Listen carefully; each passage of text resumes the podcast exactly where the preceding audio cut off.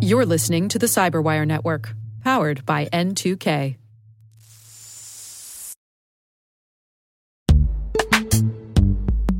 And now a word from our sponsor, Netskope. Netskope is a worldwide leader in SASE and zero trust. Its unified platform, Netskope One, provides optimized access and zero trust security for people, devices, and data anywhere they go helping customers reduce risk, accelerate performance, and get unrivaled visibility into any cloud, web, and private application activity. To learn more about how Netskope helps customers be ready for anything on their SASE journey, visit netskope.com.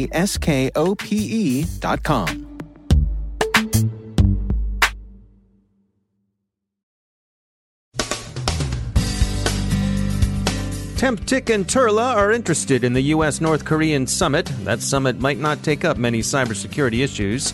Where did North Korea get all that digital rope they want to hang the West with? Russian influence ops continue to give lies their bodyguard of truth.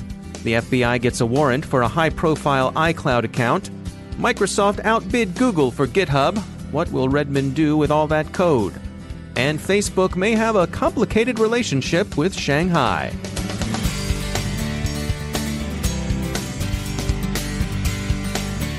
From the CyberWire studios at Data Tribe, I'm Dave Bittner with your CyberWire summary for Wednesday, June 6, 2018. The U.S. North Korean summit, still on for June 12th, approaches. According to security firm FireEye, interest in the meetings by other powers, notably Russia and China, is said to have prompted an increase in cyber espionage targeting South Korea. The two threat groups FireEye calls out specifically are TempTick, a Chinese outfit hitherto best known for its collection against domestic dissident or otherwise suspect groups, and Turla, best known for its Trojan of the same name. Turla is a Russian government group that's been active at least since 2008. It's generally believed to be associated with Russia's FSB.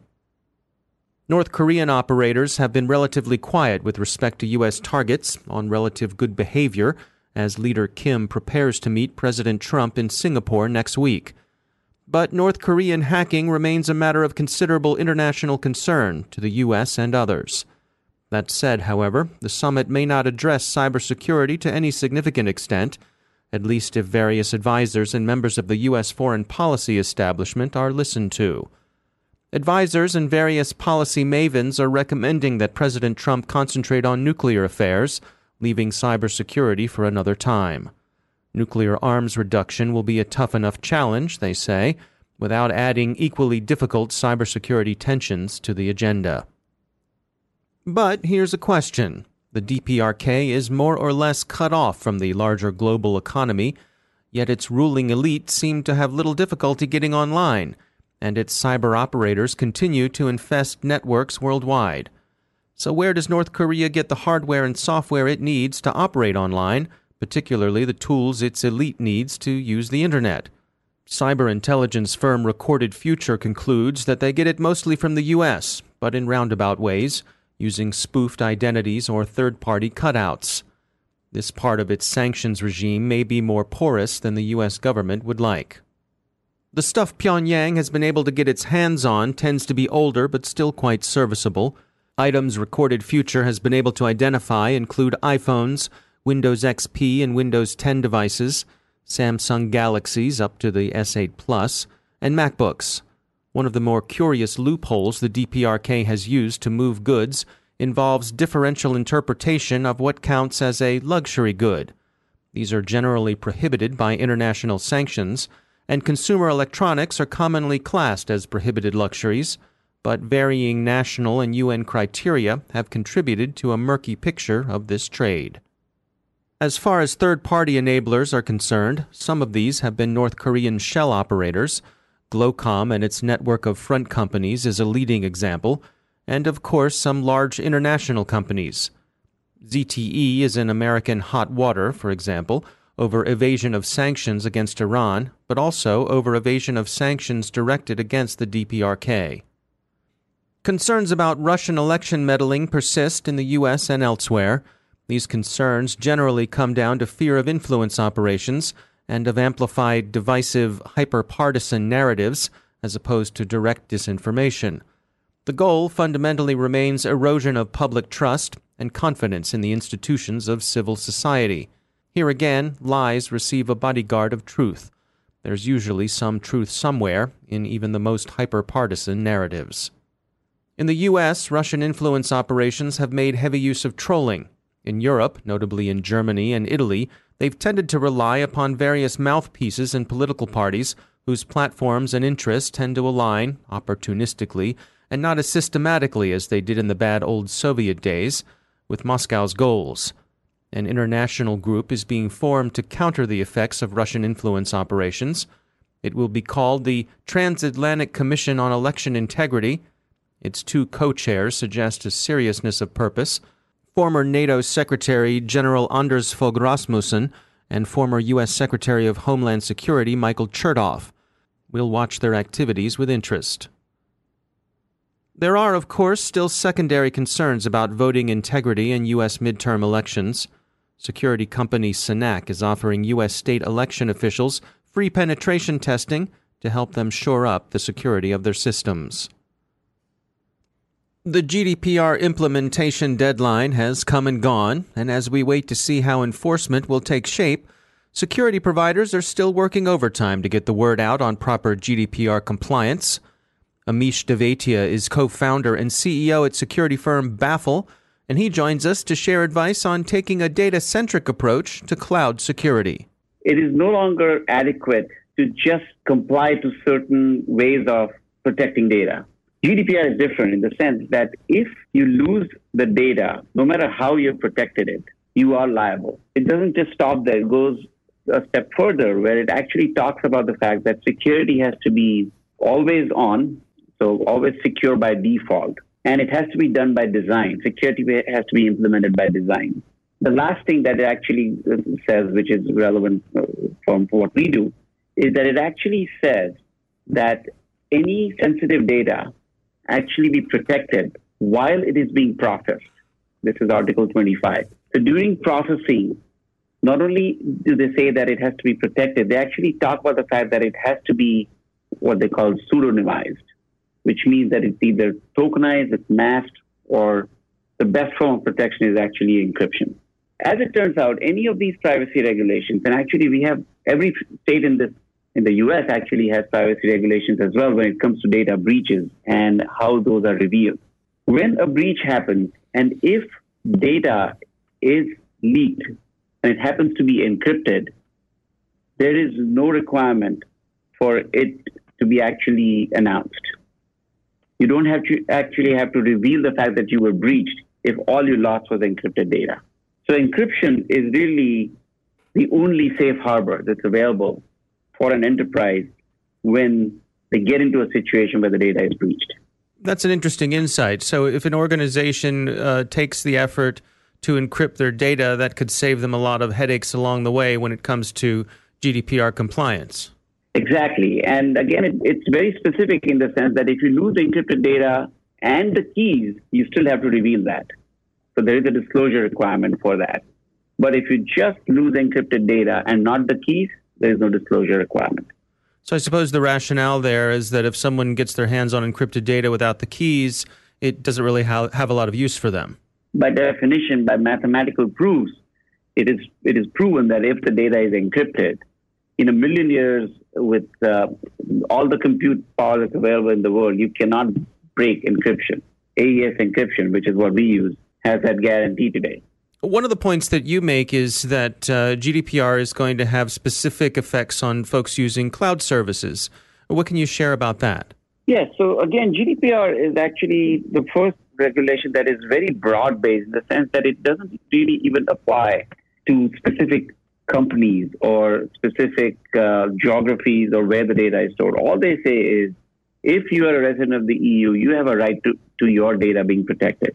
So the data may be stored anywhere in the world, but as long as you are an EU resident and that particular data is stolen, you know, that entity that actually the data processor that collected your data is now liable. So that completely changes the, the whole story because uh, it really doesn't matter where the data is located. There are other data location requirements that are also specified where certain countries require data locality. Data has to be in Germany or in Belgium. Uh, GDPR itself is not necessarily focused on that. It's only focused on the record itself, the individual's data. By definition, when you talk of cloud, data locality completely goes out the window because you really don't know where your data ends up. And that's where we believe that this is going to really drive the need for what we would like to refer to as data centric protection or ways of protecting the individual record itself and not just the environment, not just a file or not just a specific repository. It's really about protecting data at the record level. That's Ameesh Divatia. He's from Baffle. Security researchers at cyber company Lastline have found at least three sophisticated keylogger variants in the wild. They're actively targeting financial institutions. Cryptocurrency exchange Bitfinex is back online after sustaining a denial of service attack that took it down for several hours earlier this week.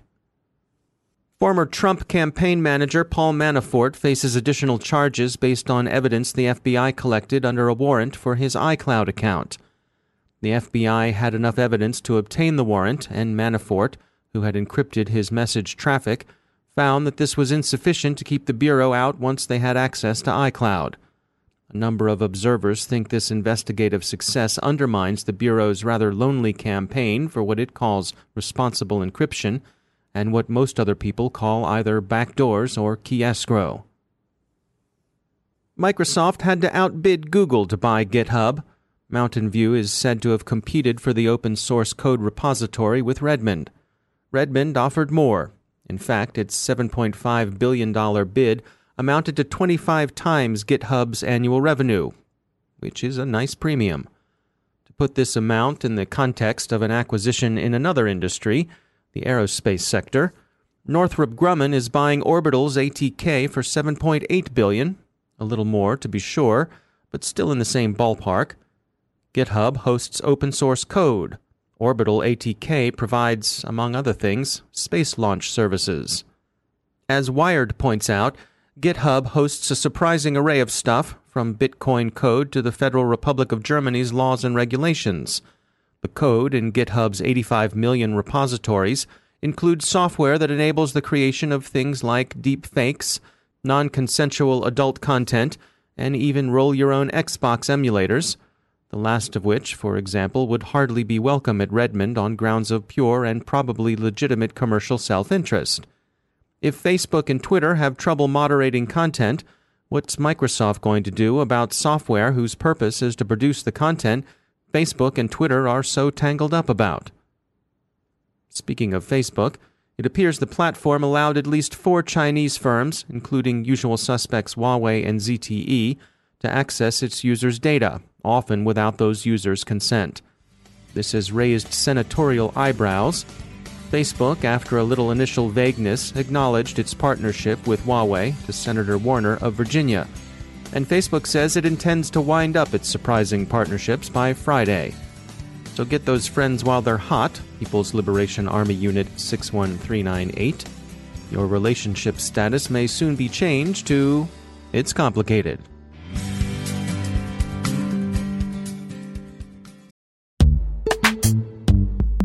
Every day, your IAM tech debt grows. Your multi generational services struggle to work together.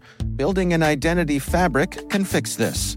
It makes all your identity tooling stronger and allows you to connect any app to any service you want to use with zero coding, zero maintenance, and zero app downtime. Strata's identity orchestration platform separates the identity logic from your applications so you can optimize existing IAM tools and manage them in a single control plane. Now, every vendor, standard, and architecture work together. In short, building your identity fabric means you can secure your non standard apps keep your complex access policies, retire outdated IDPs, and modernize in record time. So build your fabric with Strata Identity and get rid of tech debt for good. Visit strata.io slash cyberwire, share your identity priorities, and receive a pair of AirPods Pro. Offer valid for organizations over 5,000 employees. Connect today at strata.io slash cyberwire.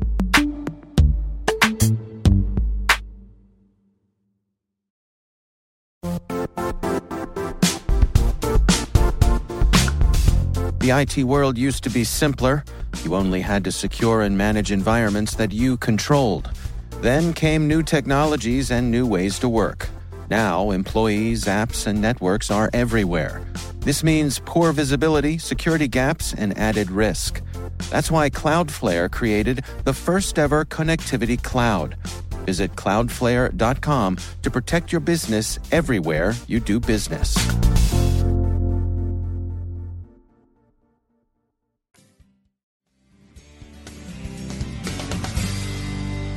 And I'm pleased to be joined once again by Johannes Ullrich. He runs the Internet Storm Center daily podcast, the Stormcast from the SANS Institute.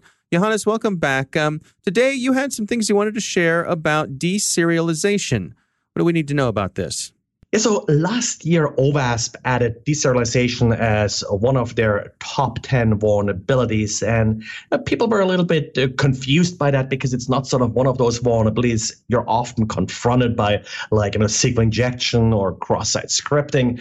But uh, I think they actually really hit it uh, on the nail, the, the, nail on the head here uh, with uh, that addition because we had a number of high profile deserialization vulnerabilities recently. For example, WebLogic, Apache Struts, and a lot of these frameworks. And that's really sort of a little bit the problem with this vulnerability. It often shows up in these frameworks, these libraries that you use. So it may not necessarily be code that you write. What this is all about is that, uh, well, in languages like Java, .NET, you're dealing with objects. Deserialization takes essentially text and converts that into an object. Now, simplistically speaking, you know, that sort of data, converting it into a variable. Variable you wouldn't really associate with anything bad, but with objects, your variable, so to speak, your object, it contains data and code. So, what can happen if you're not careful that some of the data you're reading and that you're turning into this object actually triggers code? So, deserialization is really, really dangerous because it's actually code execution. And we have seen this, for example, now with WebLogic being exploited many, many times uh, with Apache struts, where the attacker then all the attacker has to do, they're sending you some XML, know, that's the text. And as the server parses that XML, converts into an object, code is executed. And so, what are the protections against this? What you really have to do as a developer is uh, the function that's being used to read the data. You have to write sort of your own custom function here, not necessarily relying on some of the default functions. The default functions, they're doing well what they're supposed to do, but sort of without restrictions. So whatever comes they're turning into an object. But what you have to make sure is that all the objects that you receive, well, uh, are safe to actually deserialize. And one way to do that is to just you know, write your own read function to do that. In some cases, if you authenticate and verify the data before you actually deserialize it, so you make sure you actually receive it from an authenticated source, you definitely in web applications in particular always should first authenticate before you accept and uh, parse any data. So that's another sort of additional protection that you can perform or you know digitally sign data. So it can't be altered by an attacker in transit and that also helps uh, to minimize the risk of deserialization somewhat. All right. Uh, it's interesting stuff as always. Johannes Ullrich, thanks for joining us. Thanks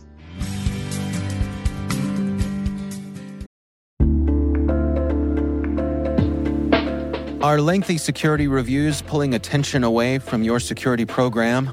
With the largest network of trust centers, Vanta can help you streamline security reviews to win customer trust, save time, and close deals fast.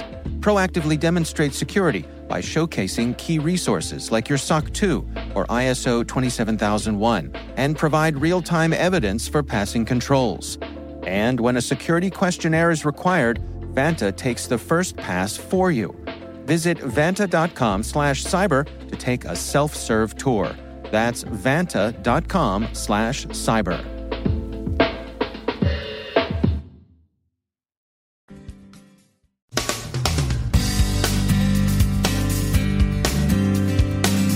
And that's the Cyberwire. For links to all of today's stories, check out our daily briefing at thecyberwire.com. And for professionals and cybersecurity leaders who want to stay abreast of this rapidly evolving field, sign up for CyberWire Pro. It'll save you time and keep you informed. Listen for us on your Alexa smart speaker, too. The CyberWire podcast is proudly produced in Maryland out of the startup studios of Data Tribe, where they're co building the next generation of cybersecurity teams and technologies. Our amazing CyberWire team is Elliot Peltzman, Puru Prakash, Stefan Vaziri, Kelsey Bond, Tim Nodar, Joe Carrigan, Carole Theriault, Ben Yelin, Nick Valecki, Gina Johnson, Bennett Moe, Chris Russell, John Petrick, Jennifer Eiben, Rick Howard, Peter Kilpie, and I'm Dave Bittner. Thanks for listening. We'll see you back here tomorrow.